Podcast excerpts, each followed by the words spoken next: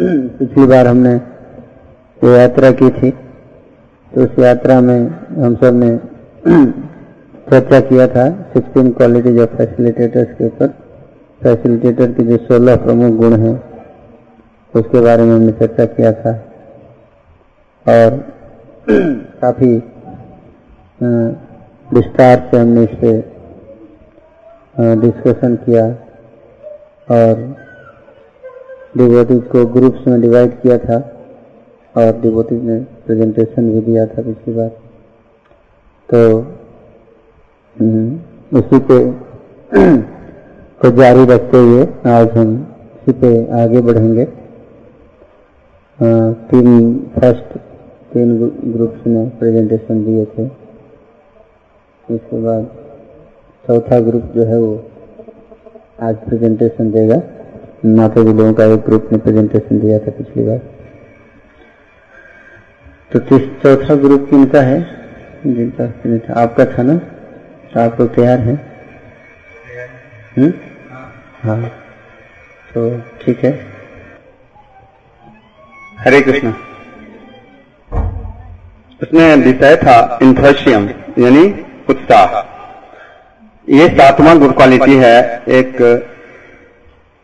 Facilitator के लिए। सातवां क्वालिटी का उत्साह। उत्साह का मतलब क्या होता है? उत्साह से हम ये समझते हैं किसी भी कार्य को करने के लिए हमें जोश होनी चाहिए, उत्साह होनी चाहिए, जिसके माध्यम से ही हम किसी भी कार्य की संपादन कर सकते हैं। और उत्साह बनाए रखने के लिए भी हमें कुछ बातों पर ध्यान रखनी होती है। जैसे हम उत्साहित हैं कि हमें मंदिर जाना चाहिए। हम आज सोच रखा है, हमने आज सोचा है कि मंदिर हमें जाना ही जाना है। लेकिन हमें पता चलता है कि हमारे गार्जियन हमारे पेरेंट्स हैं, वो कहते हैं कि नहीं, आज मंदिर मत जाओ, आज तुम घर पे रहो। इसका मतलब ये हुआ कि मैं जो उत्साहित था इस मंदिर जाने के लिए, उसके लिए हमारे पेरेंट्स ने निरुत्साहित कर दिया। उन्होंने हमारे उत्साह को रोक दिए इसका मतलब ये होता है कि हम अपने, जो हमने इच्छा बनाया था कि हम मंदिर जाएँगे, वहाँ हम दर्शन करेंगे, सेवा करेंगे उससे हम वंचित रह गए, यानी हमें निरुत्साहित किया गया। तो निरुत्साहित जब हम हो जाते हैं तो हम किसी भी कार्य को संपादन नहीं कर सकते। हम वहाँ जाने के लिए जितना व्यग्र थे, उसको हमने अपने अंदर रोक के रखना पड़ा। और ये इसलिए हुआ क्योंकि हमें गार्जियन, हमारे पेरेंट्स ने उन्होंने मना किया था जाने के लिए। तो इसी प्रकार के और भी उदाहरण कई सारे हैं, जहाँ हम उत्साहित होते हैं वह कार्य करने के जैसे हम उत्साहित होते हैं भक्ति मार्ग में भक्ति करने के लिए। लेकिन फिर हम कई वजहों से हमारे घर से या फिर हमारे जो नेवर हैं उनसे या फिर और जिनको हम मानते हैं उन्होंने हमें कहा कि नहीं भक्ति क्या करना है? तुम पूजा पाठ करो। इसी से तुम्हारा कल्याण हो सकता है। तो हम तो मन में दृढ़ निश्चय कर चुके थे उत्साहित हो चुके थे कि हम हमें भक्ति करनी है। लेकिन हम उनके कहने से हम भक्ति मार्ग से रह गए। इसका मतलब हम उत्साहित थे, लेकिन उत्साह को हमें रोक दिया गया। और किसी भी, खासकर भक्ति में इतनी आवश्यक है जब तक हम उत्साहित नहीं होंगे, तब तक हम दूसरे को कैसे उत्साहित कर सकते हैं, कैसे किसी कार्य के लिए प्रेरित कर सकते हैं। जब हम ही उत्साहित नहीं, हम यदि निरुत्साहित हैं, हम यदि ऐसा कह सकते हैं कि हम यदि किसी कार्य को करने के लिए खुद ही प्रेरित नहीं है, खुद ही आगे नहीं है तो हम दूसरे किसी को भी प्रेरणा नहीं दे सकते कि हम आप ये काम कर सकते हैं। तो उत्साह हमारे लिए बहुत ही आवश्यक है, और हम उत्साह तभी भर सकते हैं किसी दूसरे में, किसी और में, जब तक कि हम स्वयं उत्साहित रहेंगे।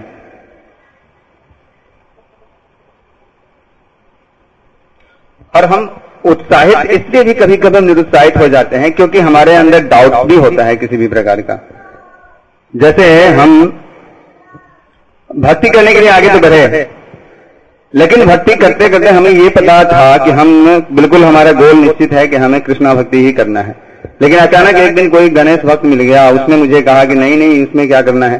तो यदि हमारा गोल क्लियर नहीं है हम उसके प्रति दृढ़ निश्चय नहीं है उत्साहित नहीं है तो हमें वहाँ से भटका सकता है। रास्ता हमारा बदलवा सकता है कोई भी। तो हम ही यदि हम यदि इस प्रकार से करेंगे अपने में दृढ़ निश्चय होकर उत्साहित होकर रहेंगे तो हम आगे भी लोगों को उत्साहित कर सकते हैं लोगों को उस कार्य से जोड़ सकते हैं। और जिनसे भी हम बात करेंगे जिनसे भी हम इस प्रेरणा देंगे इस काम को करने के लिए उस भक्ति में आने के लिए उनको हम इस प्रकार से उत्साहित कर सकते हैं।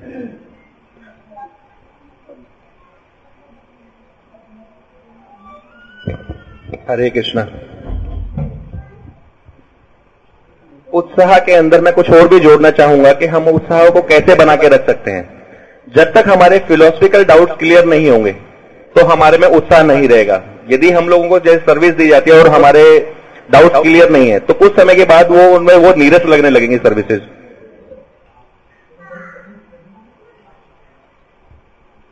वो सभी सर्विसेज़ नीरस लगने लगेंगी। हमारे डाउट्स क्लियर होने चाहिए ताकि हम लोग को बिल्कुल हमारा गोल क्लियर होना चाहिए। जैसे इसमें उधर उदाहरण दिया हुआ है कार ड्राइवर का।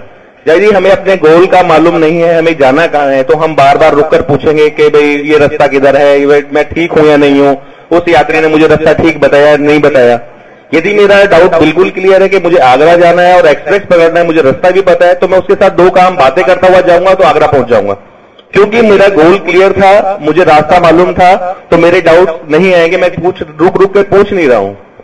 तो उत्साह बनाने के लिए डाउट्स बिल्कुल नहीं होने चाहिए हम लोगों के बीच में।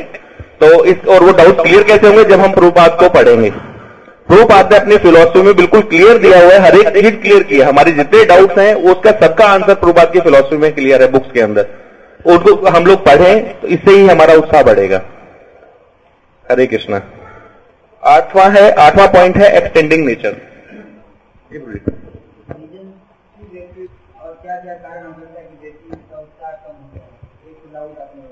भक्तों का साथ ना करना। हम भक्तों के साथ नहीं रहेंगे तो हम लोग हमारे में उत्साह की कमी आएगी। तो हम लोग कोशिश करेंगे अपने नज़दीक भक्तों का साथ रेगुलर साथ करें ताकि भक्त के साथ और कोई कारण हो सकता है तो आप लोग बता सकते हैं। उत्साह किन किन कारणों से कम हो सकता है?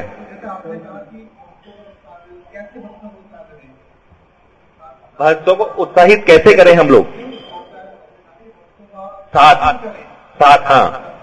उससे कई कई बार क्या होता है कि हम लोग जैसे मॉर्निंग में नहीं हो पा रहे, साधना नहीं हो पा रही तो मॉर्निंग में कुछ ना कुछ कोई भक्त हम नहीं आ रहे तो कोई ना कोई बोलेगा, यदि साथ होंगे तो।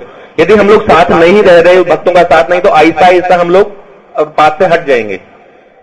क्योंकि भक्तों का साथ इतना ज़रूरी है जितना हमारे लिए खाना। हम लोग तीन टाइम खाना खाते हैं ताकि हमारे शरीर में शक्ति शक्ति बनी रहे। इसी प्रकार यदि भक्तों का साथ हमारे बीच में रहता है तो वो हमें पास से हिलने नहीं देंगे। कोई ना कोई हमें पिक कर लेगा।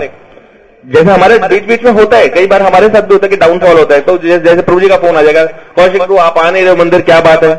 तो वही है कि भाई हम लोग, क्योंकि भक्तों का साथ है, हम लोग रेगुलर टच में है। जैसे हमारा टच हटता है तो हम लोगों के साथ दिक्कत आती है।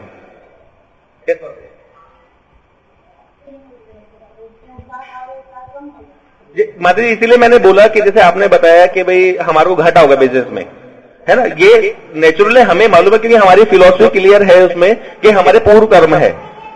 परंतु इमीडिएटली इफ़ेक्ट जो हमारे ऊपर आया, जो हमें दिक्कत है वो भक्तों के साथ से ही उभारेंगे। भक्त हमें दिलासा देंगे, भक्त हमारे साथ आएँगे। जैसे मैं बीमार पड़ गया। अब मेरे रिश्तेदार मेरे पास आ रहे हैं, ठीक है, सब लोग कहेंगे, देखा, मंदिर का कोई तुम्हारे पास नहीं आया। है, उससे क्या होगा, मेरा उत्साह टूट जाएगा। परंतु जब मेरे रिश्तेदार आते हैं और मेरे चारों से दस भक्तों को खड़ा देखते हैं तो मेरा उत्साह तोड़ने वाला कोई नहीं है। इसलिए भक्तों का संग, मैं एक बार बार ज़ोर इसलिए दे रहा हूँ कि भक्तों का संग जो हमारा है, वो हमारे लिए एक दवाई की तरह काम करता है कि वो हमारा जैसे हम लोगों का लूज होगा तो हम लोग उसको कवर अप कर जाएँगे।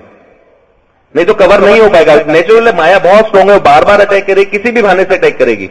परंतु जो हमारे भक्त है, जो सभी लोग खड़े रहते हैं कृष्ण भक्त वो हमें बार बार खींचते रहेंगे उससे और हमारा उसका पूर्णतः बना रहेगा।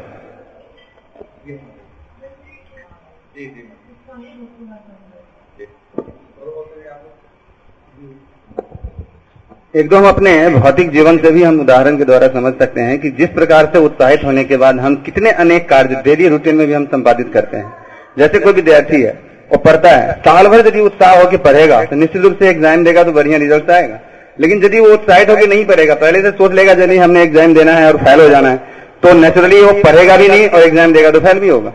तो इस प्रकार से हम अपने जीवन में ये सोच के चले कि हम अपना क्लियर है हमारा, कि भक्ति हमारा गोल है और फिर लोगों को हमें बताना है तो हम पहले से यदि सोच के चले कि हमें इसको करना ही करना है तो हम देखते हैं कि इसमें सफलता की गारंटी ज़्यादा होती है चांसेस ज़्यादा होती है। अब जैसे डाउट की बात ही एक जगह, कई जगह ऐसे होता है कि हम चाहते हैं कि ये काम करें, लेकिन उसमें हमें रोक दी जाती है। लेकिन रोकने के बाद भी हम तब रोकते हैं जब हम उसके प्रति दृढ़ निश्चय नहीं होते हैं, या हम वो करने के लिए बिल्कुल संकल्पित नहीं होते हैं, और उत्साह से लवरेज नहीं होते हैं, तब तक वो हम रुक जाते हैं। लेकिन जो, यदि वो हमारे में है, हमारे अंदर ये है कि हम इसको हर हालत में करना ही करना है तो हमें चाहे जो को भी रोकना चाहे, जो को भी निरुत्साहित करना चाहे, उससे हम निरुत्साहित नहीं हो पाते हैं। ऐसा हम देखते हैं। अगर हम लोग उत्साह नहीं होगा तो सामने वाले को पता चल जाएगा कि ये खुद ही है ना निरुत्साह है तो ये बाकी हमें कुछ नहीं कर सकते कुछ भी नहीं बता सकते। हमें क्या बीस का इसमें क्या है यदि हम लोग निरुत्साहित रहेंगे तो क्या होगा कि भक्त करने और करने और कथनी में फ़र्क नज़र आएगा भक्तों की। कि हम लोग बोल कुछ रहे हैं और कर कुछ रहे हैं, परंतु ऐसा नहीं होना चाहिए। फैसिलिटेटर का मतलब कि हमारे को देख के लोग कहे कि हाँ जैसे हमारे फैसिलिटेटर सुंदर गोपाल प्रभु हैं तो हम लोग कितना उत्साहित रहते हैं कि क्लास में आना है जी लेट ना हो जाए जी टाइम से पहुँचे हम लोग। तो सेम सिचुएशन हमारी होनी चाहिए नई भक्तों के लिए, कि वो एक मॉडल रोल की तरह हम लोगों को लेके चले। तो ये बहुत ज़रूरी है हम लोगों के लिए कि ताकि हम लोग पंक्चुअल रहें टाइम से आए और जो जो हमारे साथ जो हमारे में कमियाँ उनको ढूंढ के हम लोग उसको रेक्टिफाई करने की कोशिश करें। और आप, आप लोगों में से और भक्ति करने में निरुत्साहित रहेंगे तो ये हम अपना परिवार के ऊपर भी ऊपर भी इफ़ेक्ट करता है। अपनी बच्चों के ऊपर इफ़ेक्ट करता है। देखते हैं पापा कैसे क्या करते हैं। हर दिन तो कीर्तन करते थे आज क्यों नहीं कर रहे हैं? मन कैसे उदास है। तो ये परिवार के ऊपर भी इफ़ेक्ट करता है। इससे मतलब बाकी भक्तों बाकी भक्त भी निरुत्साह होंगे इससे हैं, कि हम जैसे जैसे मतलब अच्छी एसोसिएशन से उत्साह बढ़ता है तो उसी तरह से अगर निरुत्साही भक्त होंगे तो ऑफ़ कोर्स बाकी ग्रुप का भी एंथुजियाज्म उसी हिसाब से जो है फिर वो उस पर इफ़ेक्ट पड़ेगा नेगेटिव में। बाकी उनका उत्साह भी कम हो सकता है। एक दूसरा सबसे बड़ा कारण क्या होता है हमारा निरुत्साहित होने का, कि हम कईयों को फॉलो करने लगते हैं, कि ये प्रभु जी भी अच्छे लगते हैं, ये माता जी भी अच्छी लगते हैं लगते हैं हैं? ठीक है, हमारी हरे कृष्णा सबसे होनी चाहिए, लेकिन फॉलो एक को करना चाहिए। जब तक मैं एक को फॉलो नहीं करेंगे, और वो उत्साहित होकर हमारे ऊपर अपना टाइम लगा रहा है एफर्ट्स लगा रहा है, व्यक्ति जो, है? अगर हम उसको फॉलो नहीं करेंगे तो हमारे अंदर उत्साह नहीं आएगा, हम हमेशा बिल्डर रहेंगे। क्योंकि सामने वाला जिनका हम संग कर रहे हैं, पता नहीं कितना को उत्साही है नहीं है, वो किसी को फॉलो कर भी रहा है या नहीं कर रहा है, हमें पता नहीं है। तो उससे क्या होगा, हमारा उत्साह भी गिर जाएगा। और कई बार लीडरशिप में भी आके मान लो फैसिलिटेटर हैं, अब कई बार समझने लगे, ठीक है अभी तो मैं बहुत सीनियर हो गया हूँ। अब मुझे किसी की क्या आवश्यकता है? मुझे बहुत कुछ चल गया के बारे में भक्तों के बारे में, है ना? अब मुझे कोई ज़रूरत नहीं है। तो उससे क्या होगा, उसका अपना उत्साह तो लूज हो गई, और जो जिनको प्रचार कर रहा उनका उत्साह कभी बनेगा ही नहीं। उनका उत्साह कभी बन ही नहीं पाएगा। इसलिए जब वो देखेंगे कि हमारा जो फैसिलिटेटर है वो फिक्सअप है अपने गोल के लिए तो वही मूड वही भाव उनके अंदर भी आएगा। कई बार हमारे साथ होता है हम थोड़ा सा भी लाइन से थोड़ा सा भी दाएँ बाएँ होते हैं हम तो छोड़ो ना क्या पूछना प्रभु जी से? क्या बताना या प्रभु जी को या माता जी को क्या बताना क्या पूछना?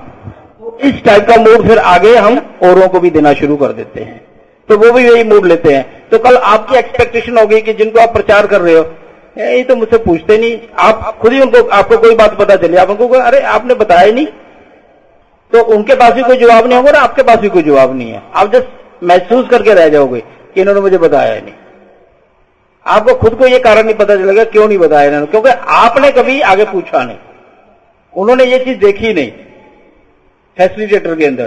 तो इसलिए वो फॉलो नहीं कर पाएँगे, वो निरुत्साहित हो जाएँगे उसके लिए।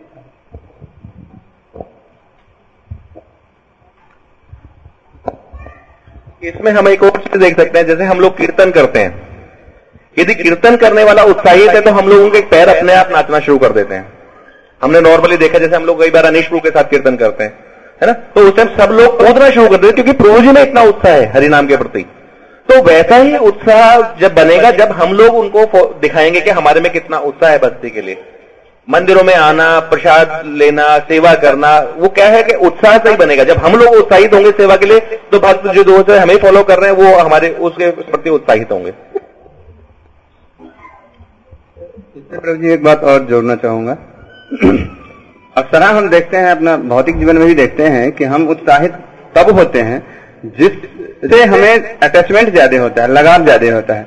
जैसे कि मान लीजिए किसी के हम शादी में गए, यदि उससे रिलेशनशिप मेरा बेहतर है तो वहाँ हम उत्साह पूर्वक सारे कार्य को देखेंगे, करेंगे भी।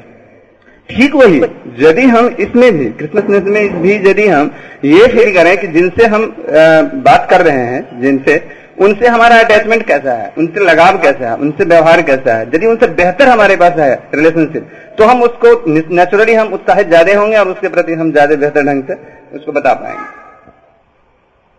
ये कैसा मुझे लगता है?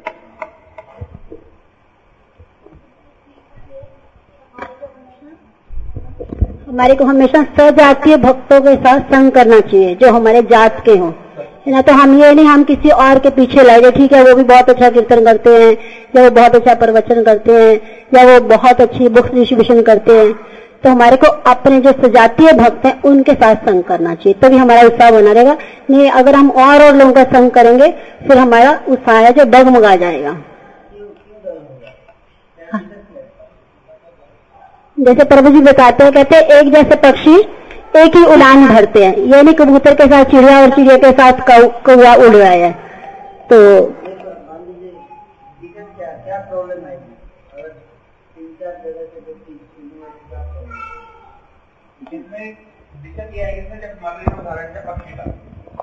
जब हम लोग एक कहे जाती है होते हैं तो हम लोगों को सबका, हम लोगों का सबका मूड एक जैसा रहता है।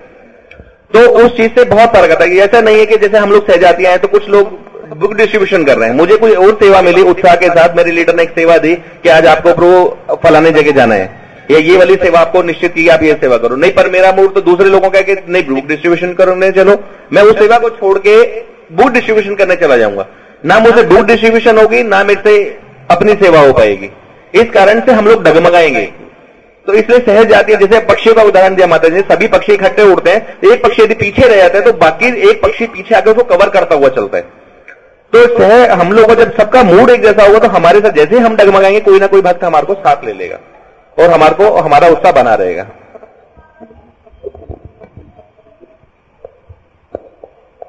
तो इसमें समस्या क्या है कि जब हम अलग अलग प्रकार के भक्तों से, है ना, ज़्यादा इंटीमेट एसोसिएशन करते हैं और विचार लेते हैं। तो एक ही विषय पे दो लोगों का दो विचार होगा। उनकी प्रायोरिटी अलग है, आपकी प्रायोरिटी अलग है। अब दो लीडर हैं, दोनों को गुरु महाराज से अलग अलग इंस्ट्रक्शन मिला हुआ है। इनकी प्रायोरिटी गुरु महाराज ने दिया आपकी प्रायोरिटी है, इनकी प्रायोरिटी है। अभी क्या है? अगर आप उनसे बोलेंगे तो वो अपनी प्रायोरिटी बताएँगे, उनका कोई गलती नहीं है। वो फिर उसको प्रूव करेंगे कि यही सही है, प्रभुपाद ने कहा है। वो बोलेंगे कि प्रभुपाद ने कहा कि book distribution is best service और फिर जब दूसरे से मिलेंगे तो वो बोलेगा कि नहीं preaching congregation preaching best service है ना? तो अब आपके पास दो इंस्ट्रक्शन आ गया। अब किसको चुनेंगे? अब अभी क्या हो गया? कंफ्यूजन हो गया। क्या हो गया? डाउट जब डाउट होगा तो क्या होगा? फिलोसफिकल डाउट तो स्पीड क्या होगी? कम हो जाएगी। डिसाइड नहीं कर पा रहे हैं। किन को फॉलो करूँ? इनको करूँ कि इनको करूँ? ये भी अच्छे लगते हैं। ये भी अच्छे इनको नहीं करूँगा तो ये गुस्सा हो जाएँगे, इनको नहीं करूँगा तो वो गुस्सा हो जाएँगे। इसमें व्यक्ति का उत्साह क्या होता है? कम हो जाता है। तो इसलिए ये बहुत इंपॉर्टेंट है कि एक सिद्धांत है, पिछली बार मैंने बताया था शायद, कि respect every one associate with few and follow only one तो सम्मान सबका करना है है ना? और एक व्यक्ति को ही फॉलो करना है। फाइनल सुनिए सबसे, अगर कुछ लोगों से सुन भी सकते हैं, लेकिन अब अगर आपको कंफ्यूजन हो गया कि क्या करना चाहिए, दो इंस्ट्रक्शन मिल गया। तो उस स्थिति में केवल एक व्यक्ति को ही आप फॉलो करिए। वो बोलेगा, नहीं, ये दो मिला, फिर भी यही करो। तो उसी को करना चाहिए हमें, है ना? तो उससे भी क्या होता है, हमारा उत्साह जो है वो बढ़ता है। कोई डाउट नहीं रहता, ठीक है? प्रभु जी का ये एक ही आदमी को मेरे को फॉलो करना है। ठीक है, चलो। तो इससे भी हमारा उत्साह काफ़ी बढ़ता है। डाउट नहीं रहता, है ना? तो ये कारण था उसका। क्यों हमें, है ना? और सोल्यूशन आप लोगों ने तो बहुत सारा बताया सोल्यूशन कि कैसे उत्साह बढ़ाया जाए। तो मैं भी कुछ नोट किया हूँ यहाँ पे तो शेयर करूँगा आप सबसे। आप लोग बता सकते हैं इसमें। तो पहला सोल्यूशन क्या है? इमीडिएटली टेल योर काउंसलर जब भी लाइफ में कोई प्रॉब्लम आए, जब तक वो हृदय से बाहर नहीं निकलेगी वो उत्साह को आपके अंदर डाउट बना रहेगा, है ना? प्रभु जी कुछ भी बोले, आप बाहर से बोले, मुस्कुरा रहे, लेकिन अंदर से इसको बोलते स्माइलिंग फेसेस क्राइंग हार्ट मुँह तो फेस तो हंस रहा है, मुस्कुरा रहा है, लेकिन हृदय से रो रहा है है ना? तो कहीं पे होना चाहिए जहाँ पे मैं अपनी समस्या को बता सकूँ, है ना? शेयर कर सकूँ। इसलिए जब तक उसको ओपन नहीं करेंगे निकालेंगे नहीं। है ना? वो डाउट्स या जो भी प्रॉब्लम्स है लाइफ में तो वो हमेशा ब्लॉक करेगा हमारे उत्साह को। Share the cause of anxiety चिंता का कारण क्या है उसको भी शेयर करना चाहिए। और तीसरा है फेथ इन डिवोटी भक्तों में विश्वास होना चाहिए। भक्तों के ऊपर विश्वास होना चाहिए क्या? कि ये लोग साधारण व्यक्ति नहीं है हमारी इनके अंदर क्षमता है हमारी समस्या को हल करने की। है ना? मैं एक ऐसे जगह पे आया हूँ जहाँ पे मेरी सारी समस्याओं का समाधान है। इसलिए मेरे को चिंता का कोई कारण नहीं होना चाहिए। बस मैं शेयर करूँ और ये सॉल्व हो जाएगा। और हमारे पास एक ऐसा सिस्टम भी होना चाहिए जहाँ पे अगर किसी भक्त के अंदर कोई चिंता होती है जैसे ही पता चलता है उसकी चिंता को दूर करने का प्रैक्टिकल सोल्यूशन होना चाहिए। अकेले नहीं, जैसे प्रभु जी बता रहे थे कि हमें अगर क्लियर होगा कि सिद्धांत की हमें, है ना, हमारे कर्म से हो रहा है, लेकिन कर्म से हो रहा है वो ठीक है, लेकिन कर्म से सोल्यूशन नहीं मिलेगा। ठीक है ना? तो सोल्यूशन का मतलब है कि उसकी चिंता जो भी है, उसको हम दूर करें। एक समाज ऐसा बनाएँ, जिसमें कि अगर एक भक्त के साथ कोई समस्या है तो पूरा सोसाइटी उसको हेल्प करे। इससे उस भक्त का उत्साह बना रहेगा बढ़ेगा और है ना? तो ये भी बहुत इंपॉर्टेंट है, है? Krishna invest is power in devotees don't expect to fulfil your greed तो हमारी जो भी बेसिक आवश्यकताएँ हैं उसकी व्यवस्था की जा सकती है अगर भक्तों के समाज में उसको प्रकट किया जाए जो भी दिक्कतें आ रही है है ना? तो उसको व्यवस्था की जाएगी। लेकिन जब बताएँगे तब ना। ये जो हमारा सिस्टम है, जो काउंसलिंग सिस्टम इसमें हमें इसको इस तरह से बनाना है कि कोई डिवोटी की अगर कोई चिंता है तो उसको हमें दूर करने का व्यवस्था करना चाहिए। है ना? तब जाके वो उत्साह, केवल फिलोसफी सुनाएँगे तो नहीं होगा। उसकी प्रॉब्लम सॉल्व नहीं हो रही है।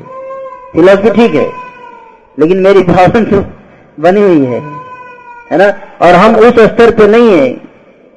स्पिरिचुअल लाइफ में कि प्रॉब्लम बनी हुई है और हम नाच रहे हैं और गा रहे हैं। वो लेवल हमारा नहीं है है ना? श्रीवास पंडित का था, महाराज जनक का था, कि राज्य में आग लगा हुआ था और जनक महाराज भागवतम सुन रहे हैं। हम लोग इस स्तर पे हैं। अभी पता चल जाए कि मेरे घर में कुछ आग लग गया, तुरंत भागेंगे। प्रभु जी, अभी सॉरी उत्साह कम हो गया है कि नहीं? तो ये प्रैक्टिकल हमें रहना पड़ेगा। फिलॉसफी भी है, लेकिन साथ ही साथ हमें भी देखना है कि हम किस लेवल पे हैं। तो इसलिए ज़्यादातर लोग, हमें से कुछ लोग होंगे उस स्तर पे, लेकिन ज़्यादातर जो हमारा कॉन्ग्रीगेशन होगा, उसमें लोग इस लेवल पे नहीं होंगे। है ना? या फैसिलिटेटर्स में भी। तो इसलिए हमें एक व्यवस्था ऐसी होनी चाहिए हमारी कि कम से कम कुछ न कुछ हम उसके लिए हेल्प कर सके। जैसे ही पता चलता है कि कोई भक्त किसी समस्या में है तुरंत मैसेज भेजा जाए। डिवोटीज कोई है जो इस भक्त को हेल्प करेगा? और तुरंत डिवोटीज आगे आए हेल्प करने के लिए तुरंत दो तीन दिन के अंदर उसको पूरा। इस पर एक डिस्कस करूँगा मैं बाद में एंड में कभी। कैसे कैसे कैसे भक्तों का उत्साह बढ़ता है ना? ये बहुत इंपॉर्टेंट पॉइंट है है ना? प्रैक्टिकल पॉइंट ओके और जो सबसे प्रमुख समस्या कि अगर हम लोग उत्साहित नहीं हैं जैसे मान लीजिए हम कोई भी सब्जेक्ट पर चर्चा कर रहे हैं। अभी हम नया एक प्रोग्राम शुरू करने वाले हैं। दो लोग उत्साहित नहीं है। वो हर बार बोल मेरे को नहीं लगता है इसमें सफलता होगी। मेरे को क्या है? हमेशा कुछ नया नया करते रहते हैं। कुछ नहीं। मेरे, मुझे नहीं लगता प्रभु जी इसका कोई फ़ायदा है। एक व्यक्ति भी अगर इस तरह से बोलेगा ना तो बाकी लोगों का भी उत्साह कम हो जाएगा। तो सबका एक, है ना? वन बॉय उत्साह रहेगा। ये कर सकते हैं, ये नहीं कर सकते, है ना? इसको बोलते हैं उत्साह ना? तो बोलते थे कि मेरी पुस्तक मेरी पुस्तकें भक्तों को उत्साह से वितरित होती हैं। जिस भक्त के अंदर उत्साह है, वो भगवान की भक्ति का प्रचार कर सकते हैं। जिसके उत्साह नहीं, वो कर ही नहीं पाएगा। संभव ही नहीं है। जिसके अंदर उत्साह नहीं है, वो प्रचार नहीं करेगा। बल्कि और एंटी प्रीचिंग करेगा। मैंने कई भक्तों को देखा है कि वो जो है नए भक्तों को पकड़ लेते यूथ फोरम में मैंने देखा है। डिवोटिव को पकड़ लेते बोलते, क्या कर रहे हो? तुम अपना लाइफ बर्बाद कर रहे हो। देखो, मेरा तो बर्बाद हो ही चुका है। है ना? मेरे को तो फंसा ही दिया इन्होंने। तुम मत फंसना, ठीक है ना? तो हाँ मैं तुम्हें अपना मानता हूँ, इसलिए प्रेम, है ना? तो सोचो सोच लो एक बार, है ना? तो वो व्यक्ति क्या कर वो दुष्प्रचार करेगा, है ना? तो कब, ठीक है, समाज में तो ऐसे लोग हमेशा रहेंगे कुछ लोग, ठीक, कम से कम हमारा जो फैसिलिटेटेड टीम है, यहाँ पे, हमारे अंदर ये उत्साह होना चाहिए लीडर्स के अंदर उत्साह होना चाहिए। इतना उत्साह चाहिए और उनके पर्सनल लाइफ में कोई प्रॉब्लम भी चल रहा है तो भी वो उनके अंदर उत्साह होना चाहिए। है ना? ये बहुत इंपॉर्टेंट पॉइंट है। और प्रॉब्लम को सॉल्व करना है है ना? तो ये उत्साह बहुत इंपॉर्टेंट चीज़ है। और उत्साह को डेवलप कैसे किया जाए? तो एक तो सोल्यूशन मैंने बताया इमीडिएटली टेल योर काउंसलर दूसरा, कि अपनी साधना को बहुत स्ट्रांग करना है। यूजुअली हमने देखा है कि जिस भक्त की साधना कमज़ोर रहती है, जो सुबह नहीं उठते, जो जप नहीं करते ध्यान पूर्वक जो प्रभात किताब नहीं पढ़ते, जो लेक्चर्स नहीं सुनते, आप देख सकते हैं उन भक्तों का उत्साह अपने आप कम रहेगा। उनके चेहरे पर देख के आप बता सकते हो। कि एक भक्त जो है वो साधना नहीं किए हैं, ठीक से। वो मत सोचे मैं चेहरा देख रहा हूँ सबका। पर चेहरे से झलकता है। Face is the index of the heart है ना? तो अगर हम भक्ति की जो विधियाँ हैं, उसको स्ट्रिक्टली फॉलो करेंगे तो उत्साह बना रहेगा। जैसे आप सब भक्त जब कैंप में आए थे इस बार तो जो जो भक्त कैंप में आए थे इस बार, आप देखिए उनका उत्साह डबल है कैंप के बाद, है ना? अभी वक्त कैंप में नहीं आ पाए, आप देखिए उनका उत्साह देखने से अंतर पता चल जाएगा आपको, है ना? क्यों? भक्तों के संग में साधना। भक्ति में हमारा, हमारे पास क्या है? हम किसी को पैसा नहीं देते। भौतिक जीवन में तो आपको सैलरी मिलती है, इसलिए उत्साह बना रहता है। ऑफ़िस में जिस दिन सैलरी न मिले तो दो दिन लेट हो जाए तो उत्साह कम हो जाएगा, है कि नहीं? या कोई आपको पोस्ट पोजीशन दे रहा है, या कोई प्रतिष्ठा दे रहा है, आपका गुणगान हो रहा है तो उत्साह बनता लेकिन आध्यात्मिक जीवन तो ये सब नहीं है। कोई पैसा नहीं है तो उत्साह कैसे रहेगा? तो यहाँ पे एक ही आधार है उत्साह का। क्या है? साधना। साधना अगर अच्छी रहेगी तो अपने आप अंदर से उत्साह आएगा।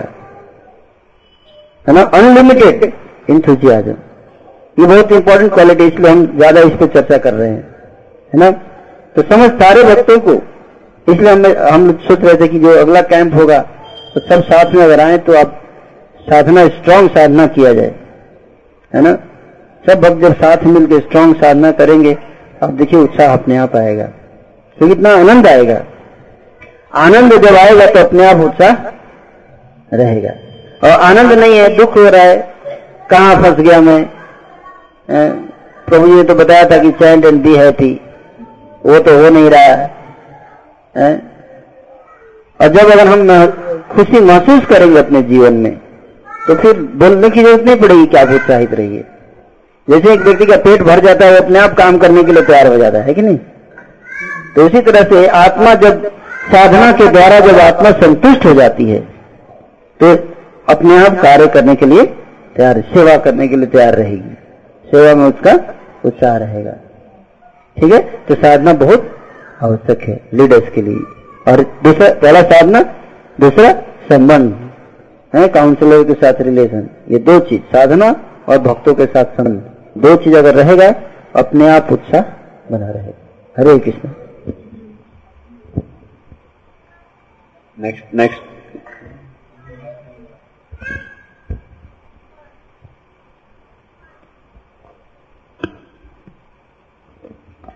Hare Krishna eight point है एक्सटेंडिंग नेचर एक्सटेंडिंग नेचर का मतलब अपने कंफर्ट जोन से बाहर आकर दूसरों की मदद करना। इसको एक्सटेंडिंग नेचर कहते हैं। तो इसको हम लोग कैसे देख सकते हैं? कि उदाहरण कैसे ले सकते हैं कि हम लोग कैसे एक्सटेंडिंग नेचर हमारी क्या है? जैसे इसमें एक उदाहरण दिया गया कि एक, जैसे एक माँ का है, जो लविंगली जो सेवा होती है, उसको एक्सटेंडिंग नेचर है अपने कंफर्ट जोन से बाहर आकर। जैसे रात को बच्चे बच्चा उठा कि मेरे पेट में दर्द है, मदर तुरंत उठी और उसके पेट दर्द को ठीक करने के लिए उसने बिना कुछ सोचे समझे अपनी नींद छोड़ी अपना बिस्तर छोड़ा और उसको सेवा में लग गई। यही एक्सटेंडिंग नेचर है। इसको एक्सटेंडिंग नेचर कहते हैं। ये इसमें जैसे अब अब हम लोग भक्तों के अंदर हम लोग देखते हैं कि मेरे पास कोई फ़ोन आता है कि प्रभु जी आ, मेरे को ये समस्या है क्या आप मंदिर आ सकते हैं? मैं तरह तरह के बहाने लगाना शुरू कर दूँ। नहीं मुझे बहाना नहीं लगाना है मुझे तुरंत उसको इमीडिएटली करना है यस प्रभु जी आप रुके मैं तुरंत पहुँचता हूँ। कोशिश करें कि जितनी ज़्यादा मदद हो सके भक्तों की, अपने कंफर्ट जोन को छोड़ के उतनी की जाए।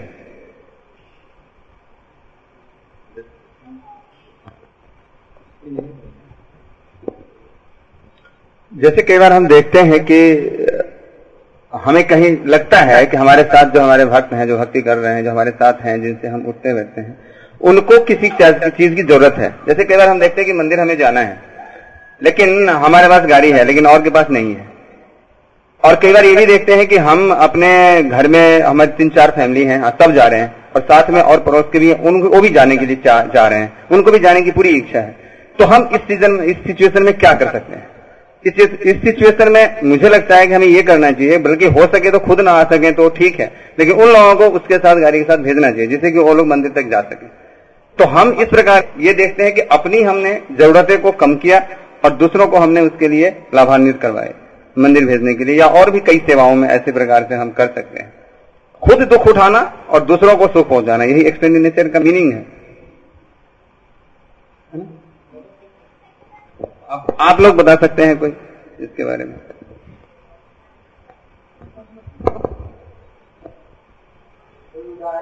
उदाहरण दे सकते हैं जैसे हमने आपने आपने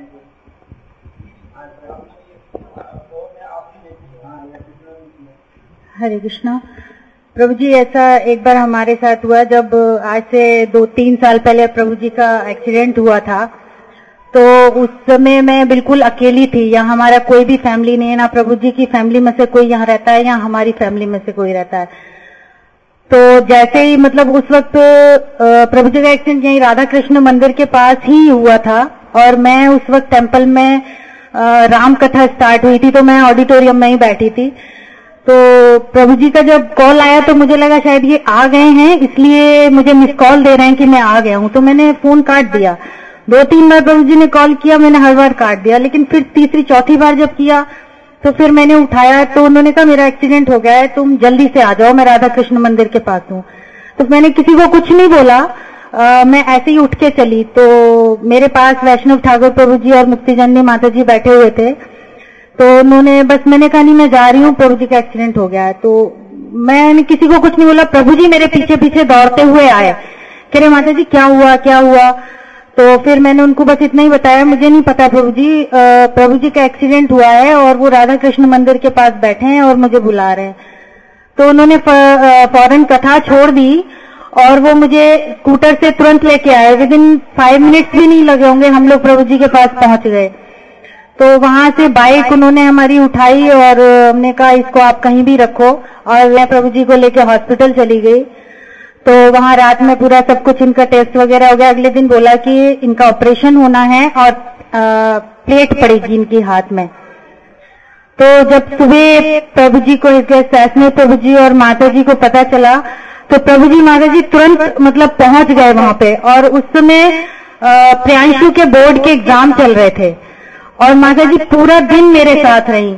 और सुबह से लेकर रात तक कुछ नहीं, माता जी सुबह आ गई थी, कुछ माता जी ने नहीं पाया। और कोई मेरे एक पड़ोस से एक थोड़ा सा लंच के लिए कुछ लेके आए थे, उसी में से फिर माता जी ने मेरे को भी ज़बरदस्ती थोड़ा खिलाया। लेकिन पूरा दिन माता जी मेरे साथ रही प्रभु जी भी रहे। और अगले दिन तक भी जैसे रात में नदिया प्रेम प्रभु जी पहुँच गए, मैंने इनको बोला, नहीं, प्रभु जी, कोई बात नहीं है, ऑपरेशन हो गया है, अब तो वो आईसीयू में है, मुझे कुछ करना नहीं है, मैं तो बाहर वेट ही करूँगी, आप मत, आप घर चले जाइए, आप रेस्ट कीजिए। लेकिन प्रभु जी गए और फिर तुरंत से अपना बिस्तर वगैरह घर से लेके तुरंत फिर मेरे पास हॉस्पिटल में आ गए। पूरी रात नदिया प्रेम प्रभु जी मेरे साथ रहे। तो मतलब जैसे ऐसा नहीं है अगले दिन भी प्रभु जी छुट्टी लेने के लिए तैयार थे। तो मैंने कहा प्रभु जी आप छुट्टी मत लो। लकीली ऐसा हुआ कि अगले दिन डॉक्टर ने डिस्चार्ज ही कर दिया क्योंकि कुछ ज़्यादा कॉम्प्लिकेशंस नहीं थे।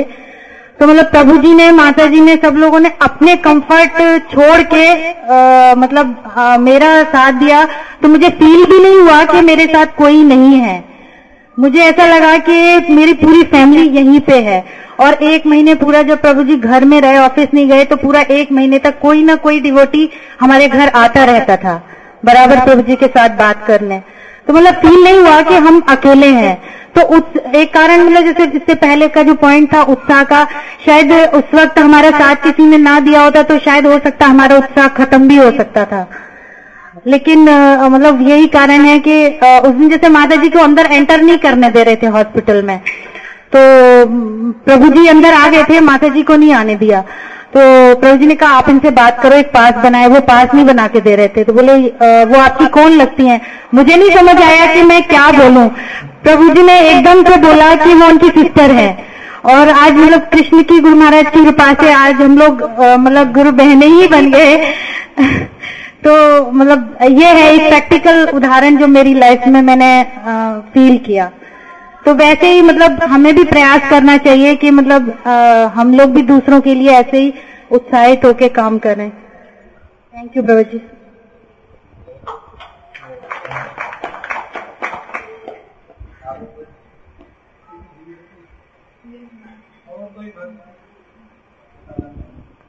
हरे कृष्ण हम लोग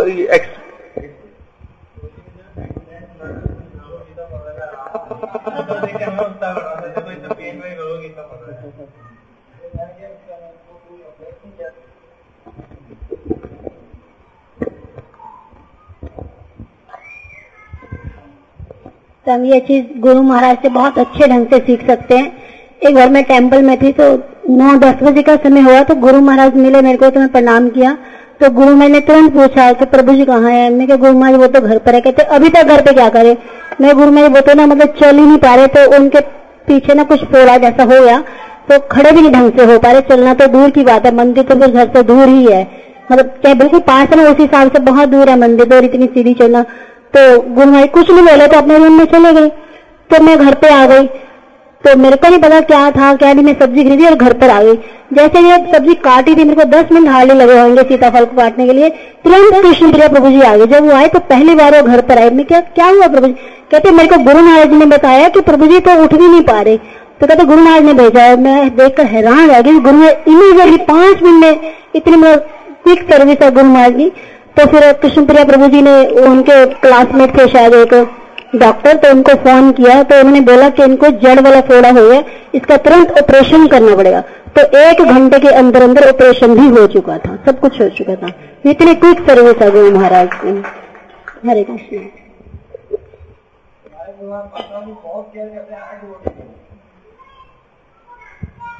हरे कृष्ण, जब मेरी वाइफ का एक्सीडेंट हुआ था तो माता जी भी पूरा दिन भर थी, बहुत हेल्प किया माता जी ने और प्रभु जी ने।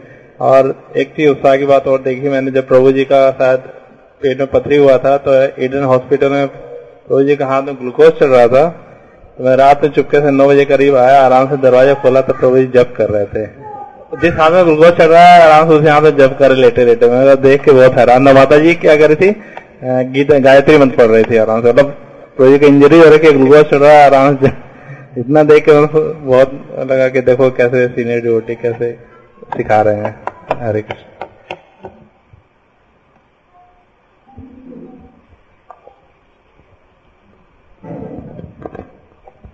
एक्सटेंडिंग नेचर की फैसिलिटीज़ जो है, हम लोगों में होनी चाहिए। फैसिलिटीज़ में ज़्यादा होनी चाहिए। जैसे हम लोग यात्राओं में जाते हैं। यात्राओं में अपना कंफर्ट छोड़कर जो नए डिवोटीज हैं उनको हमें प्रेफरेंस देना चाहिए। रूम कंफर्ट देना है उन लोगों को। यदि बिस्तर नहीं है तो हमें नीचे सोना है उनको बेड देना है। सीट जगह नहीं है तो उनको पहले बस में सीट ऑफ़र करना है प्रसादा में पहले उनको प्रसाद ऑफ़र कराना है। तो ये सब चीज़ें फैसिलिटीज़ फैसिलिटीज़ में होना चाहिए इसके लिए। ये बहुत आवश्यक है ताकि नए भक्त भी जब हमें देखेंगे एक्सटेंडिंग नेचर को, हमारी एक्सटेंडिंग नेचर को देखेंगे तो उनमें भी आएगी। अदरवाइज़ हम कंफर्ट जोन में, हम इसी रूम में जाके सो गए तो वो कहेगा, ठीक है नेक्स्ट टाइम लो। वो पहले कहेगा पहले मुझे कमरा तो बाद में आप देखना क्या होगा। परंतु जब वो देखता है कि हाँ प्रभु जी को कमरा नहीं मिला और बाहर गैलरी में सो रहे हैं तो उसको खुद लगेगा नेक्स्ट टाइम वो कहेगा, नहीं, प्रभु जी, आप रूम में चलो, मैं बाहर सो रहा हूँ. तो ये हम लोगों को उदाहरण से समझाना होगा उन लोगों को कि हम लोग कैसा कर रहे हैं ताकि वो लोग हमें फॉलो करेंगे फिर। तो हमें अपना कंफर्ट छोड़ना है। फ़र्स्ट हमें अपना कंफर्ट छोड़ना है। हम अपना कंफर्ट छोड़ेंगे, तब वो कृष्णा के लिए कंफर्ट छोड़ेंगे। नहीं तो वो भी घर से नहीं आएँगे। अब हम लोग बस ऑर्गेनाइज करिए सुबह हम लोग टाइम दिया, पाँच बजे का हम लोग आ रहे हैं सात बजे। तो बस जब हम लोग सात बजे आ रहे हैं तो नेचुरली जो नए भक्त हैं वो अगले टाइम से अगली यात्रा में नौ बजे आएँगे। कि पूरे तो खुद सात बजे पहुँचे हम लोग नौ बजे इसमें पहले होना चाहिए फैसिलिटीज़ को पाँच बजे का टाइम तो साढ़े चार बजे हम लोग वहाँ हों ताकि लोग देखें हाँ आपके सभी लोग टाइम से सब चीज़ हो सके और फैसिलिटीज़ का काम है कि उनको कंफर्ट दे सके। हरे कृष्णा।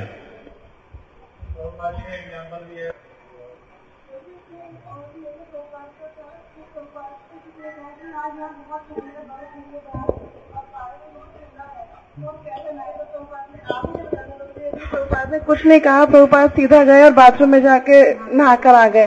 तो उनके पीछे पीछे सारा क्वेश्चन आंसर सब खत्म हो गया सब पीछे पीछे गए प्रभुपाद के पीछे सब नहा के आ गए।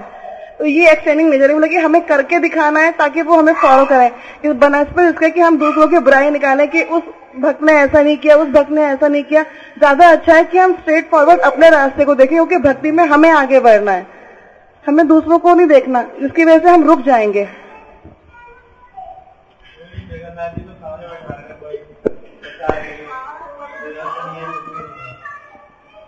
जगन्नाथ जी भी एक्सटेंड कर रहे हैं। है कि नहीं? तो कई बार ऐसा होता है, हम सब सेवाओं में, कई बार हमें देखना अगर हम लीडर हैं फैसिलिटेटर हैं प्रोग्राम सबसे लास्ट में आप सोएँगे।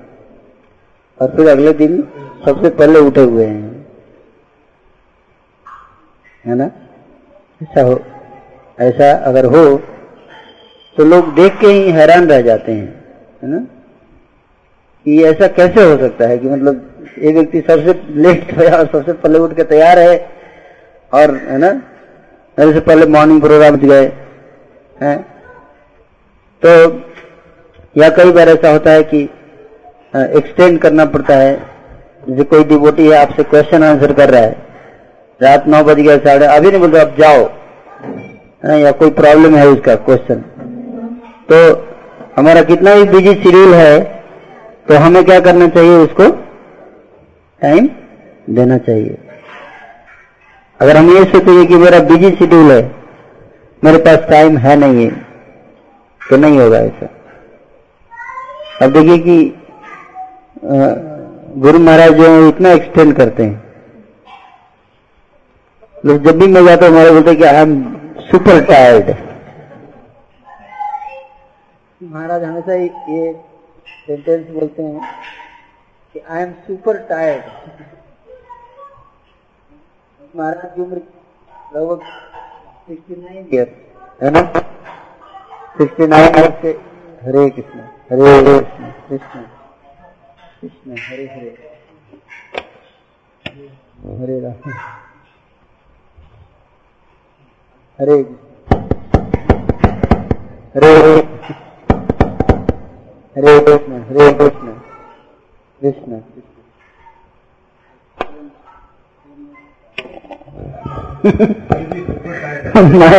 Mike system extend नहीं कर पा रहा है।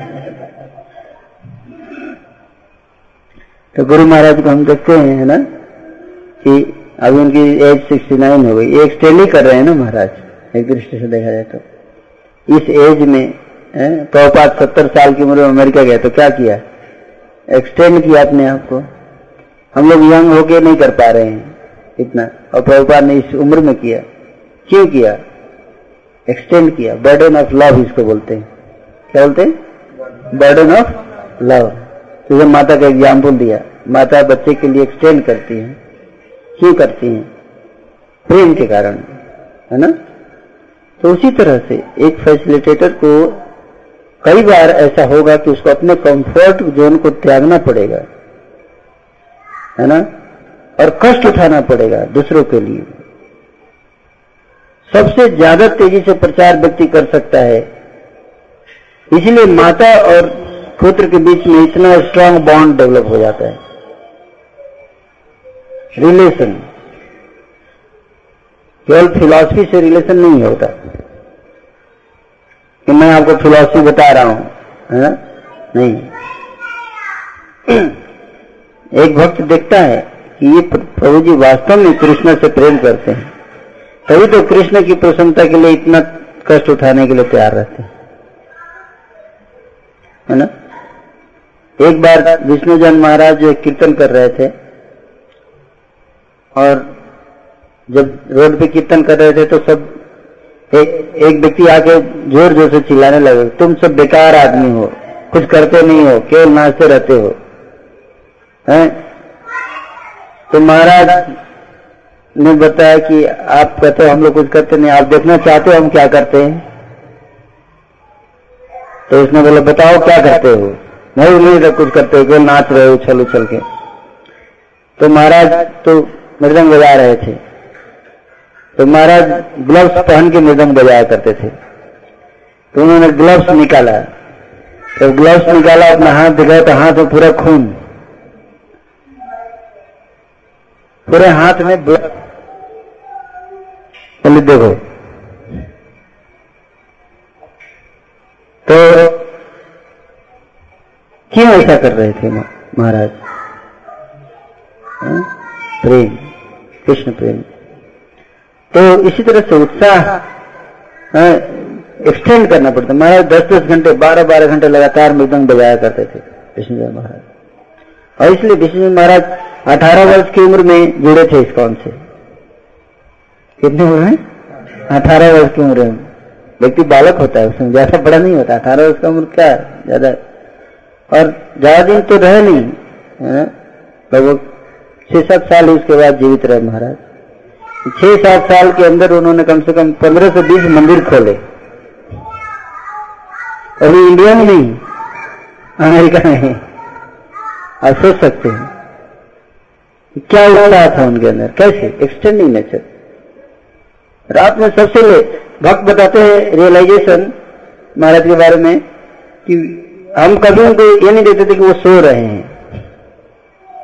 रात में सबसे लेट जब भी हम सोने जाते थे तो हमेशा हारमोनियम बैठ के टेंपल हॉल में कीर्तन कर रहे, भजन गा रहे हैं। जब सुबह उठते थे तो ही भजन गा रहे हैं। कब सोए कब उठे, कब नहाए, कब रेडी पता नहीं। है? आप बोलोगे इतना एक्सटेंड तो हो ही नहीं सकता। सोए कब? बिना सोए हुए कैसे काम चलेगा? है? तो भगवान अब लोग सोचे इतना कम रेस्ट लेंगे तो, तो फिर तबीयत खराब हो जाएगा। ऐसा नहीं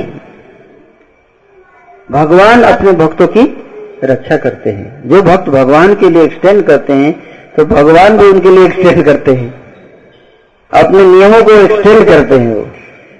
वो भक्त जो है निद्रा के प्रभाव से ऊपर उठ जाता है।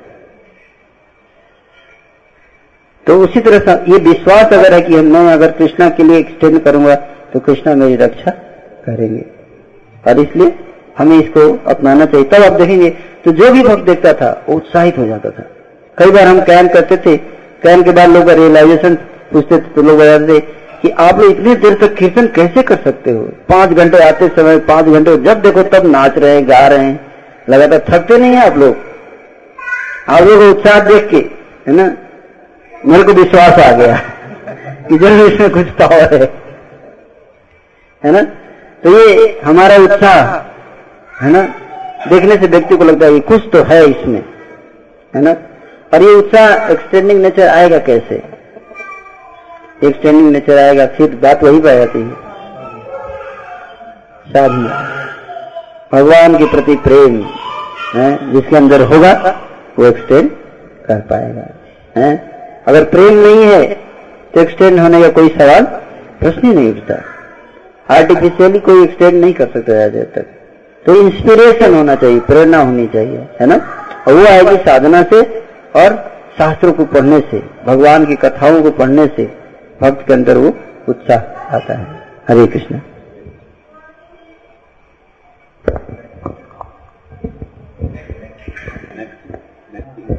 नेक्स्ट किसका था नाइन्थ नाइन्थ हो सॉरी नाइन्थ हो गया था।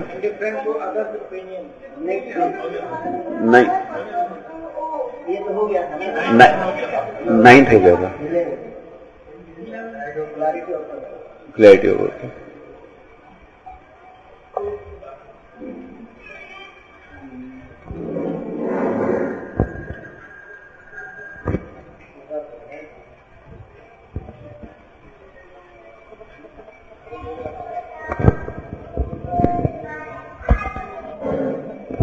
हरे कृष्णा प्रभु जी, हमारा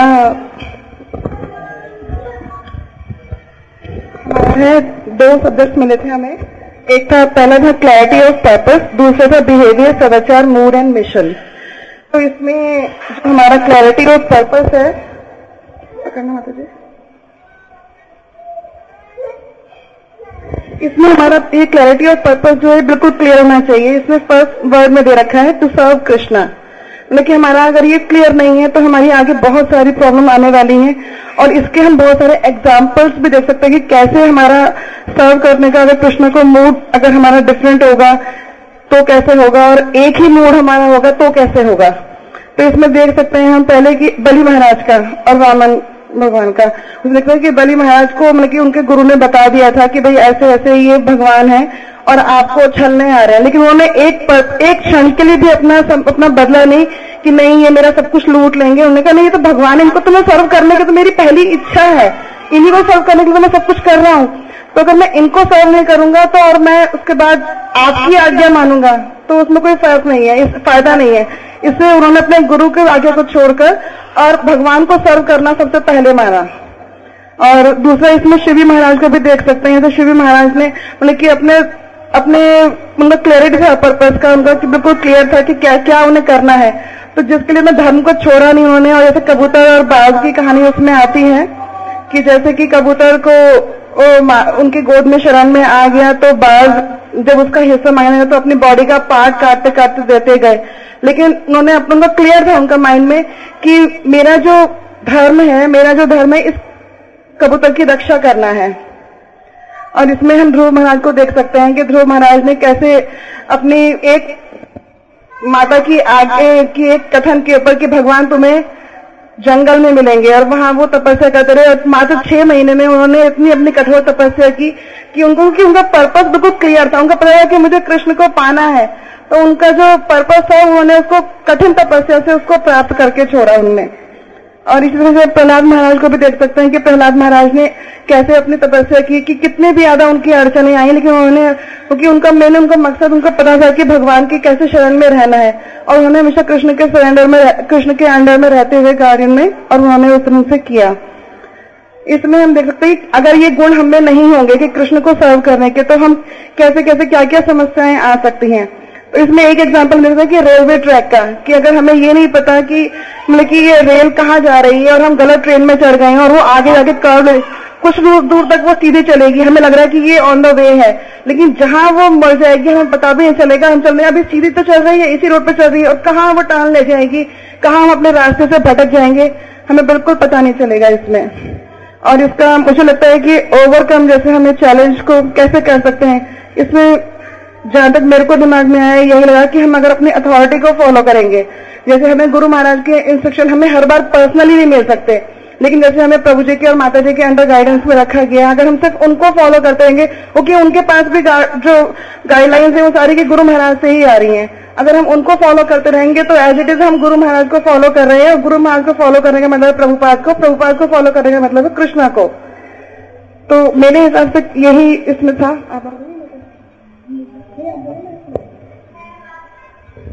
जैसे इसमें ये है कि हमारा जो जीवन है वो बिल्कुल हमारा जो जीवन है बिल्कुल गोल है। जन्म मृत्यु के चक्कर में हम हर समय लगे रहते हैं। तो इससे हमें ये होना चाहिए कि हमें इसी जीवन में क्यों नहीं हम अपने अथॉरिटीज के द्वारा मतलब सब कुछ जानकारी लेकर और उनसे सब सारी सीखें लेकर हम इस जीवन से मतलब अच्छा जीवन मिला है, हमें मनुष्य जीवन मिला है तो हमें इसको अच्छा जीवन बनाना है, हमें भगवान की शरणागति में रहना है, हमें भगवान की सेवा हर समय करनी चाहिए। इसमें एक चीज़ ये है कि जैसे हम कोई भी कार्य करते हैं, अपने लिए जो भी कुछ कार्य करते हैं, हमें वो चीज़ अपने लिए समझ के नहीं करना चाहिए। जो भी कुछ करना है, हमें सिर्फ़ कृष्ण के लिए करनी है। जैसे एक छोटा बच्चा है, जैसे एक छोटा हमारा बच्चा है तो ये सारी समस्या आएँगी मुझे, लेकिन इसको देखते हुए भी हमें कृष्ण की सेवा करनी है। हमें अपने बताए हुए सीनियर्स भक्तों के द्वारा, अपने जो भी हमारे अथॉरिटी हैं, उनके बताए हुए मार्ग पे हमें चलना है। मैं तो माता जी का बहुत धन्यवाद करती हूँ, क्योंकि मैं तो बिल्कुल ही भक्ति में आगे नहीं बढ़ पाती।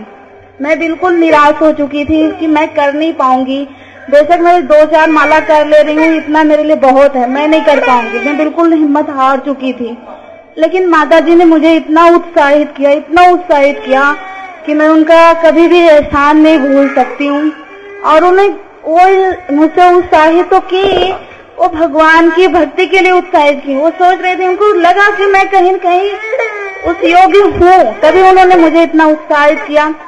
और आज लाके मुझे यहाँ तक किया ताकि मैं आज सिक्सटी राउंड माला भी करती हूँ। और जब भी कोई कार्य घर में करती हूँ, सिर्फ़ यही होता है कि मैं बच्चे को भी पाल रही हूँ तो एक भगवान का भक्त है। मैं इसकी सेवा कर रही हूँ भगवान की सेवा ही है। भगवान का भक्त है, तभी मैं इसकी सेवा कर रही हूँ। हर चीज़ भगवान की सेवा समझ के हमें करनी चाहिए। किचन में खाना बनाते समय भी हमें भगवान के ही सेवा करनी है, क्योंकि हम भगवान के लिए भोग बना रहे हैं, प्रसाद कर रहे हैं। ठीक है, फिर हरे कृष्ण।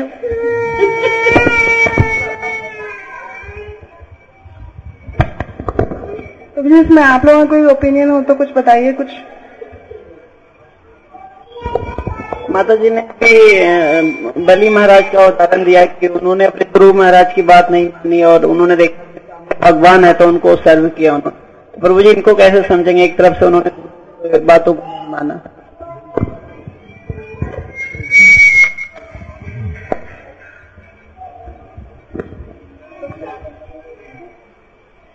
मुझे इसमें हमें पहले ये देखना चाहिए कि कौन कृष्ण को सर्व करना चाहता है। अगर जैसे कि हमें यहाँ पे बताया जाता है बुक्स में कि गुरु वो होता है जो हमें कृष्ण की तरफ़ लेके जाते हैं। तो जैसे ही उन्होंने कृष्ण से हमें अलग करना चाहा तो इसका मतलब कि वो गुरु के रास्ते से अपने आप ही हट गए। और जब गुरु वो रहे ही नहीं तो फिर उनकी बात फॉलो करें ना करें, फिर उसमें कोई डिफरेंस है ही नहीं। क्योंकि गुरु का अर्थ तो सिर्फ़ वो है जो कृष्ण की तरफ़ लेके जाए। On the way to Krishna जैसे हमारे गुरु महाराज लेके जा रहे हैं ऐसे प्रभुपाद लेके गए, जैसे हमारे सारी वैष्णव संप्रदाय में जो भी आगे आए हैं, वो सब लेके गए हैं। वो हमें सर्व करना है कृष्ण को। जिसने जब कृष्ण को हम सर्व नहीं कर पा रहे, जो हमारा मोटिव बाहर फेल हो रहा है तो फिर ऐसे तो हमारे यहाँ पे कहा भी गया कि ऐसे गुरु को तो तर्ज देना अच्छा है। तो फिर वो तो अपने आप खत्म ही हो गया।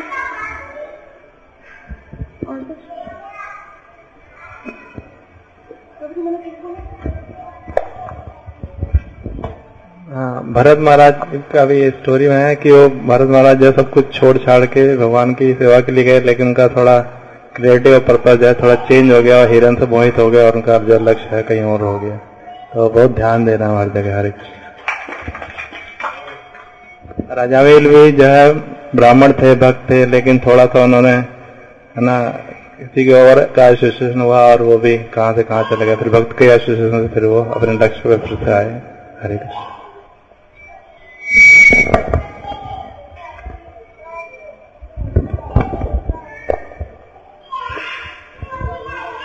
बहुत अच्छा बताया।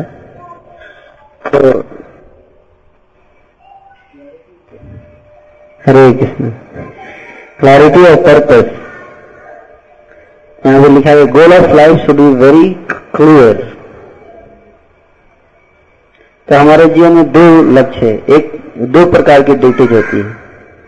एक तो ऑक्यूपेशनल ड्यूटी जिसको बोलते हैं और दूसरा कॉन्स्टिट्यूशनल ड्यूटी दो प्रकार की ड्यूटी एक सांसारिक कर्तव्य है, और दूसरा आध्यात्मिक कर्तव्य।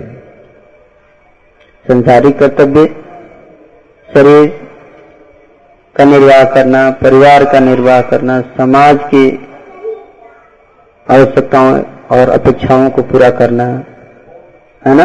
ये क्या आ गया?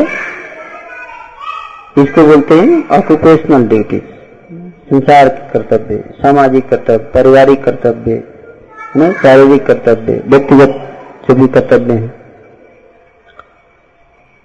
और दूसरा, जो जीवात्मा का कर्तव्य है भगवान के प्रति, उसको बोलते हैं कॉन्स्टिट्यूशनल ड्यूटी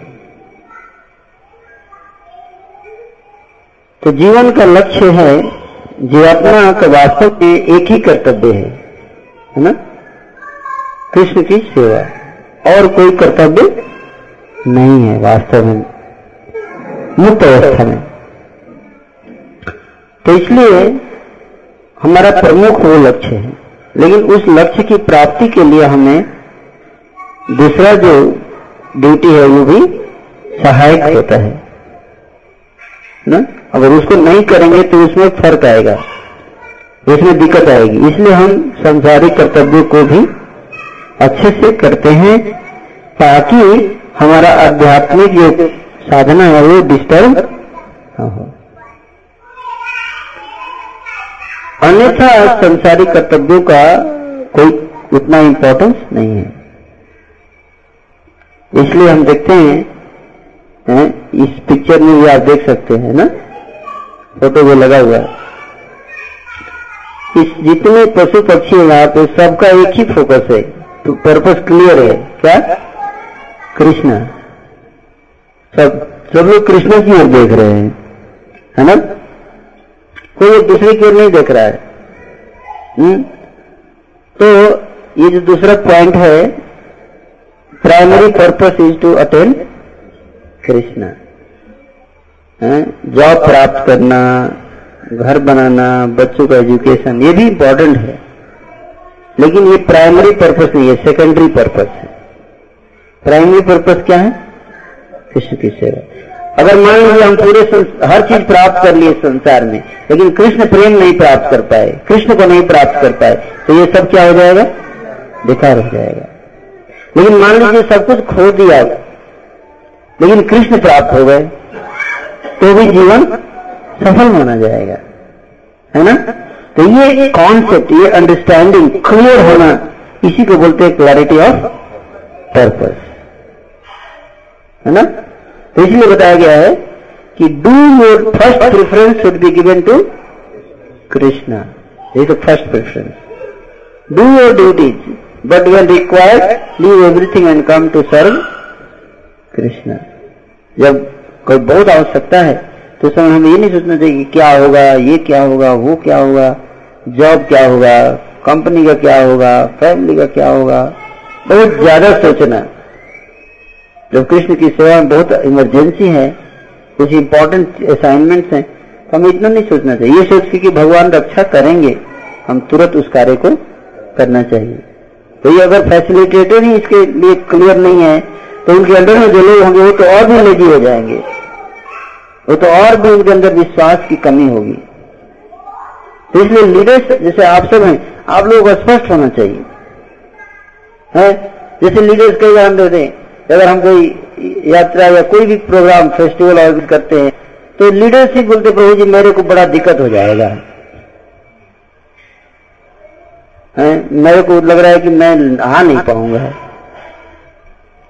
लीडर ऐसा कहेगा तो उसके अंदर जो लोग वो तो और है ना? पाँच गुना बढ़ा के बोलेंगे।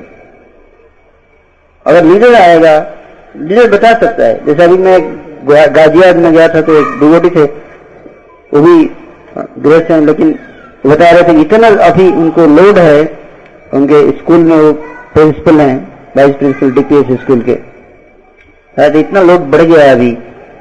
लेकिन फिर भी बोलते कि मैं एक बजे सोया, रात में फिर भी सुबह उठ गया पाँच बजे। है? प्रभु जी, क्योंकि मैंने आपको प्रॉमिस किया था कि मैं सुबह उठूँगा, जा ऑफ़िस जाने से पहले अपनी साधना करूँगा इसलिए उठ गया। अब ये डिवोटी जो इतना स्ट्रिक्टली कर रहे हैं तो ये क्या, है? ये एक दूसरे को बता सकते हैं, है ना? कोई आके बोलता है, उनके नीचे वाला व्यक्ति, प्रभु जी, आज मेरे ऑफ़िस में लोड बढ़ गया तो मैं माला छोड़ दूँ? तो बोल सकते कि मेरे भी ऑफ़िस में लोड बढ़ा था, मैंने नहीं छोड़ा। तो मैं आपको कैसे अलाउ कर सकता? है ना? तो बता सकते कि देखो, मैंने भी ऐसे इसको हैंडल किया। है ना? लेकिन अगर हम लोग खुद ही छोड़ रहे हैं तो उनको क्या बोलेंगे? हाँ मैंने भी छोड़ा है, तू भी छोड़ दे। आराम से कर लेना कल, ठीक है ना? मैं भी नहीं जाता हूँ क्लास में, जब ऐसी सिचुएशन आ जाती है तो। कोई ज़रूरी नहीं है, इतना ज़रूरी नहीं है। भगवान मिल जाएँगे वैसे भी। है ना? तो ये क्लियर पर्पस नहीं है है ना? तो इसलिए हमें स्पष्ट होना चाहिए कि अगर हमें ऐसा मौका मिले तो हमें ये सोचते कि कृष्णा के लिए बहुत ज़्यादा ज़रूरी है ये चीज़, इसलिए इसी को करना। थोड़ा लॉस भी अगर हो, अगर लगता है लॉस तो वैसे नहीं होता है। भगवान के लिए अगर हम कुछ भी कार्य करते तो उसमें लॉस हो ही नहीं सकता, है ना? उसको मल्टीप्लाई करके कृष्ण रिटर्न दे देते हैं, है ना? लेकिन अगर हमें ऐसा लगता है कि लॉस है हो जाएगा थोड़ा बहुत लॉस दो हज़ार चार हज़ार पाँच हज़ार दो दिन नहीं जाएँगे ऑफ़िस सैलरी कट जाएगी तो ये लॉस सह लेना चाहिए हमें है ना? ये बात सोच के कि और कर, करता क्या हूँ मैं कृष्णा के लिए? यही तो कुछ चीज़ें थोड़ी बहुत करता हूँ मैं और कर, क्या करता हूँ मैं? बाकी तो जो भी कर रहे हैं हम संसारिक कर्तव्यों के लिए कर रहे हैं। यही एकदम मौके मिलते हैं जहाँ पे हम भगवान के लिए एक्स्ट्रा कुछ करने का मौका मिलता है। है ना? बाकी तो हम शरीर, परिवार, समाज, सबके लिए यही सब करते करते हमारा जीवन का 80 परसेंट टाइम तो इसी में जाता है 90 परसेंट है कि नहीं? ये 10 परसेंट मौके मिलते हैं जिसमें हम कुछ दिखा सकते हैं कृष्णा को, कि कृष्णा, मैं आपको प्रेम करता हूँ। आपके लिए कुछ करने के लिए तैयार हूँ। और ये भी अगर हम नहीं कर पाते थोड़ा बहुत तो फिर हम क्या ना, भगवान से प्रेम कर सकते हैं दावा करते हैं कि मैं आपको आपको धाम आना चाहता हूँ। मेरी बहुत इच्छा है धाम आने की। है ना? तो थोड़ा बहुत अगर एक्सटेंड करना पड़े, कभी या कुछ त्याग भी करना पड़े तो उसके लिए हमें तैयार रहते ये सोच के कि जीवन का लक्ष्य कृष्ण प्रेम की प्राप्ति है। है ना? थैंक यू हरे कृष्ण दूसरा पॉइंट भी है ना?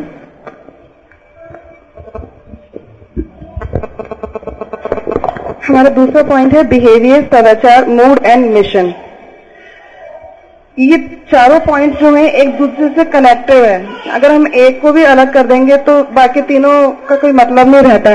जैसे इसमें बिहेवियर है बिहेवियर इसमें ऐसे लिखा हुआ है कि should be very nice and polite we don't have to talk in harsh manner ये कि हमें कठोर शब्दों में नहीं बोलना चाहिए। मान लीजिए कि हमारा कोई कोई एक नया भक्त आता है और वो हमारे बात को फॉलो नहीं कर रहा है ड्यू टू अवर रीजन क्योंकि हमने कभी सीनियर्स की बात नहीं मानी तो इसलिए वो भी हमारी बात नहीं मान रहा।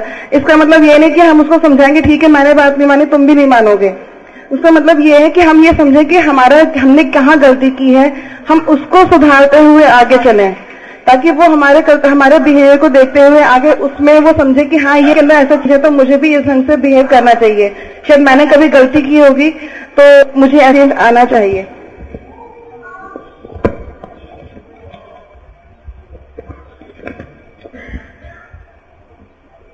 जैसे इसमें देखा जाता है कि जैसे कि हमें अपने से जो सीनियर भक्त हैं, उनसे अपने अपने से आदर से बोलना चाहिए और नए भक्तों को हमें प्यार से करना चाहिए। लेकिन जो साथ के भक्त हैं, उन्हें मित्रता पूर्वक उनसे व्यवहार करना चाहिए।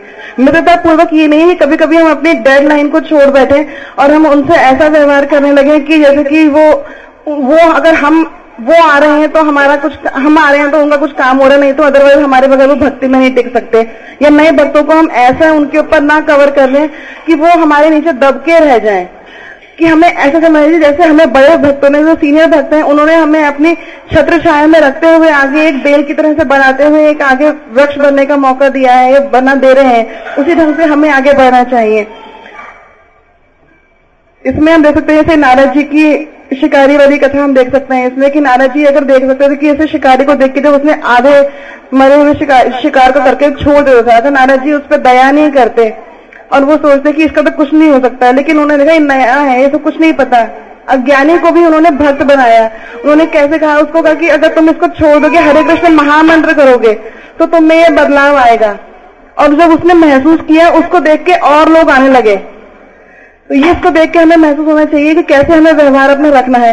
चाहे कोई भी कंडीशन हो, कई बार होता है कि हम लोग थके हुए होते हैं या परेशान किसी सिचुएशन में होते हैं और सामने वाला भक्त नहीं जानता, वो आपके ऊपर कोई ना कोई सिचुएशन लाते चले जा रहा है। तो उसके वक्त भी हमें ज़्यादा अच्छा है कि कठोर शब्दों में ना बोलते हुए हम नम्र शब्दों में अपने बता सकते हैं बात को कि हम इस सिचुएशन में हैं। वही बात के सीनियर भक्तों से अगर हम गाइडेंस में चलेंगे, उनको बताते रहेंगे कि हम इस प्रॉब्लम को फेस कर रहे हैं और इससे हम कैसे ओवरकम करें, आप प्लीज़ हमें बताइए।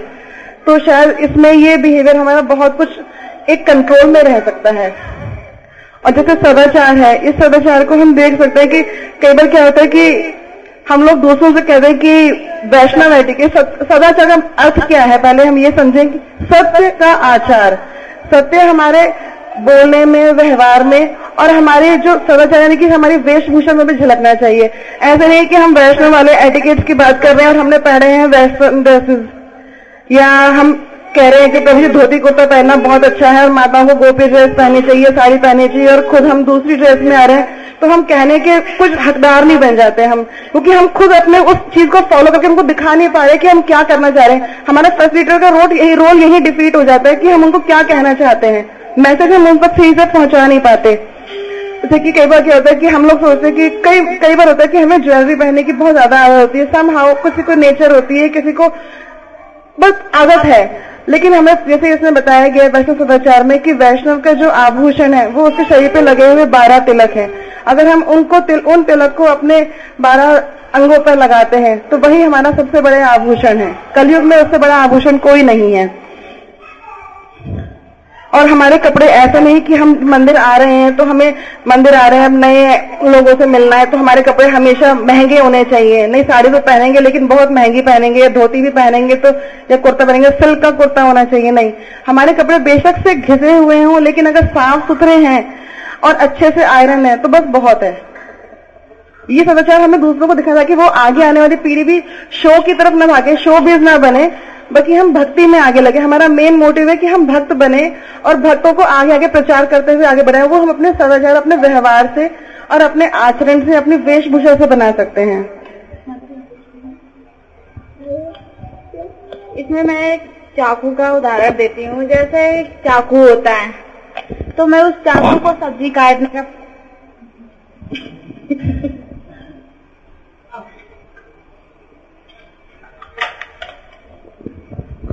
जैसे चाकू है, उसे हम अपनी घर में किचन में कार्य करते समय उसे हम सब्ज़ी काट सकते हैं।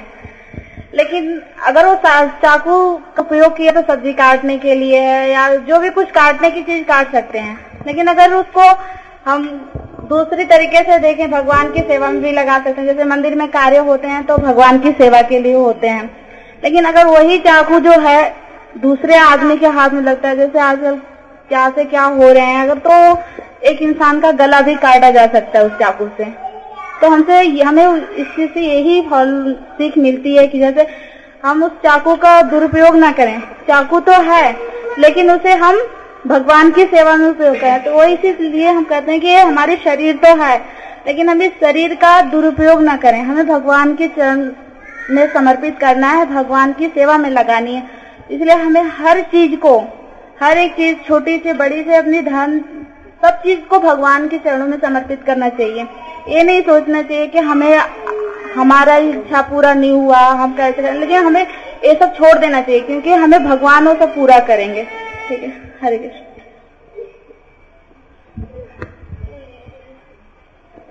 इसी प्रकार हमारा मोड एक ही होना चाहिए।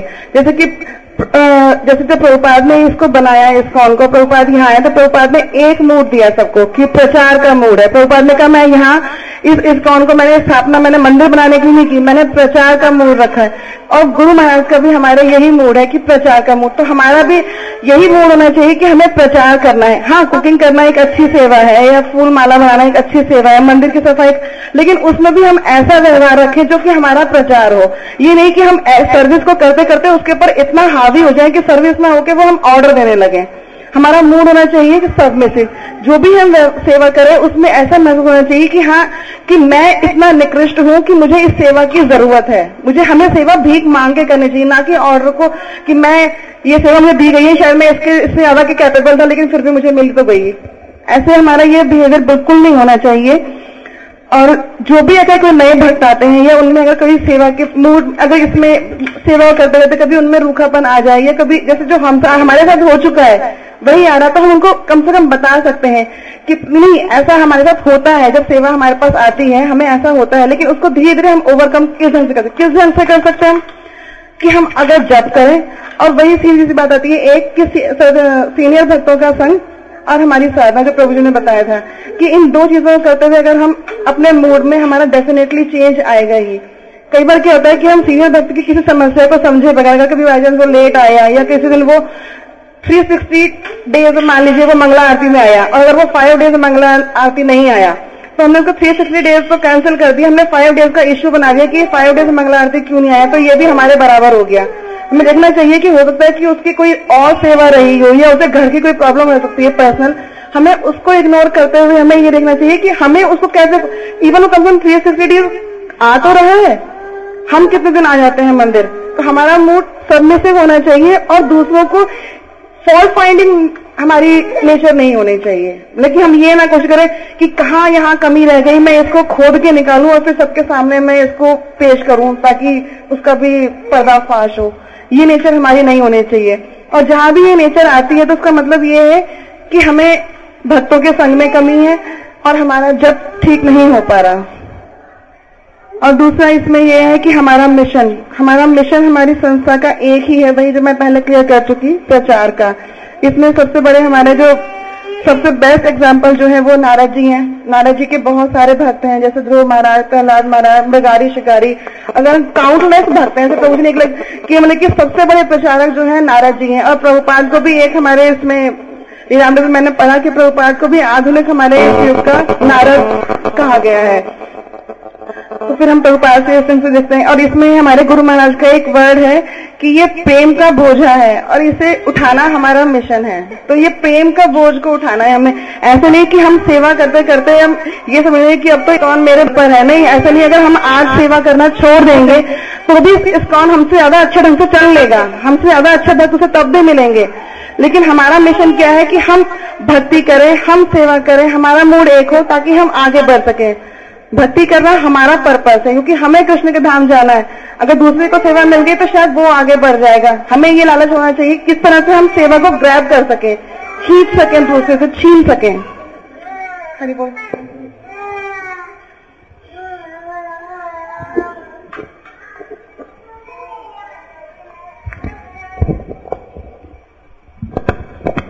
हरी कृष्णा जैसे माता जी अभी बता रही थी कि मतलब हमारा मूड जो है वो फॉल्ट फाइंडिंग वाला नहीं होना चाहिए, है ना? तो हम लोग कल परसों एक लेक्चर सुन रहे थे हिज ग्रेस गौर गोपाल प्रभु जी का लेक्चर सुन रहे थे हम लोग। तो वो वो किसी ने फेसबुक पे मुझे भेजा था और वो मैंने सबको शेयर भी किया है। तो उसमें प्रभु जी बता रहे थे कि प्रपाद बताते हैं कि पाँच लेवल्स होते हैं फॉल्ट फाइंडिंग जो करते हैं लोगों के। एक तो वो जो केवल मतलब खराब ही खराब देखते हैं किसी भक्त के अंदर। अच्छा देखते ही नहीं है। एक हाँ और उसी को उसी को ज़्यादा और बढ़ा चढ़ा के बोलते हैं। और दूसरे तरह के होते हैं जो खराब और अच्छा देखते हैं लेकिन उसमें खराब को अच्छे को बिल्कुल नहीं अच्छा भी देखते हैं लेकिन अच्छे को नहीं मैग्नीफाई करते वो खराब को मैग्नीफाई करते हैं। तीसरे लेवल के थे जो खराब अच्छे में से जो है एक में अच्छे को मैग्नीफाई किया एक में खराब को मैंगे तीन हो गए। चौथा जो बराबर बराबर वाला देखते हैं उसमें मतलब कभी उसमें अच्छा भी देखेंगे और कभी खराब भी देखेंगे। और पांचवे थे, जो केवल अच्छा ही अच्छा देखते हैं। खराब उसमें बिल्कुल देखते ही नहीं है। तो उसमें जो जो अच्छा ही अच्छा देखते हैं, वो तो सिर्फ़ कृष्ण ही हो सकते हैं, या तोपाद या हमारे गुरु महाराज जैसे ही हो सकते हैं।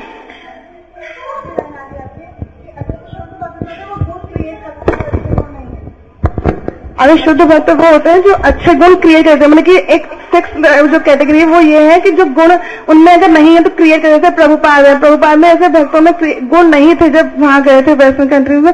तो उनमें प्रभुपाद ने उनको लाके खड़ा कर दिया आज। तो ये छठा गुण है जो उन्हें आगे क्रिएट करना है उनके अंदर।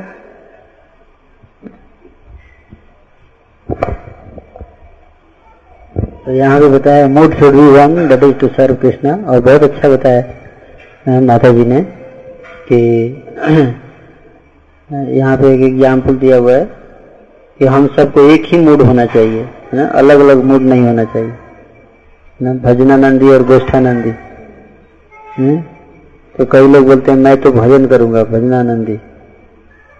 प्रभुपाद ने कहा कि हम लोग भजन भी करते हैं और प्रचार भी करते हैं। हमारे ऊपर ज़्यादा ज़िम्मेदारी है इस्कॉन के, भक्तों के ऊपर। ना बाकी लोगों के ऊपर ज़िम्मेदारी कम है, जैसे गौड़ी मठ है। तो गौड़ी मठ का ज़्यादा फोकस प्रचार नहीं रहा।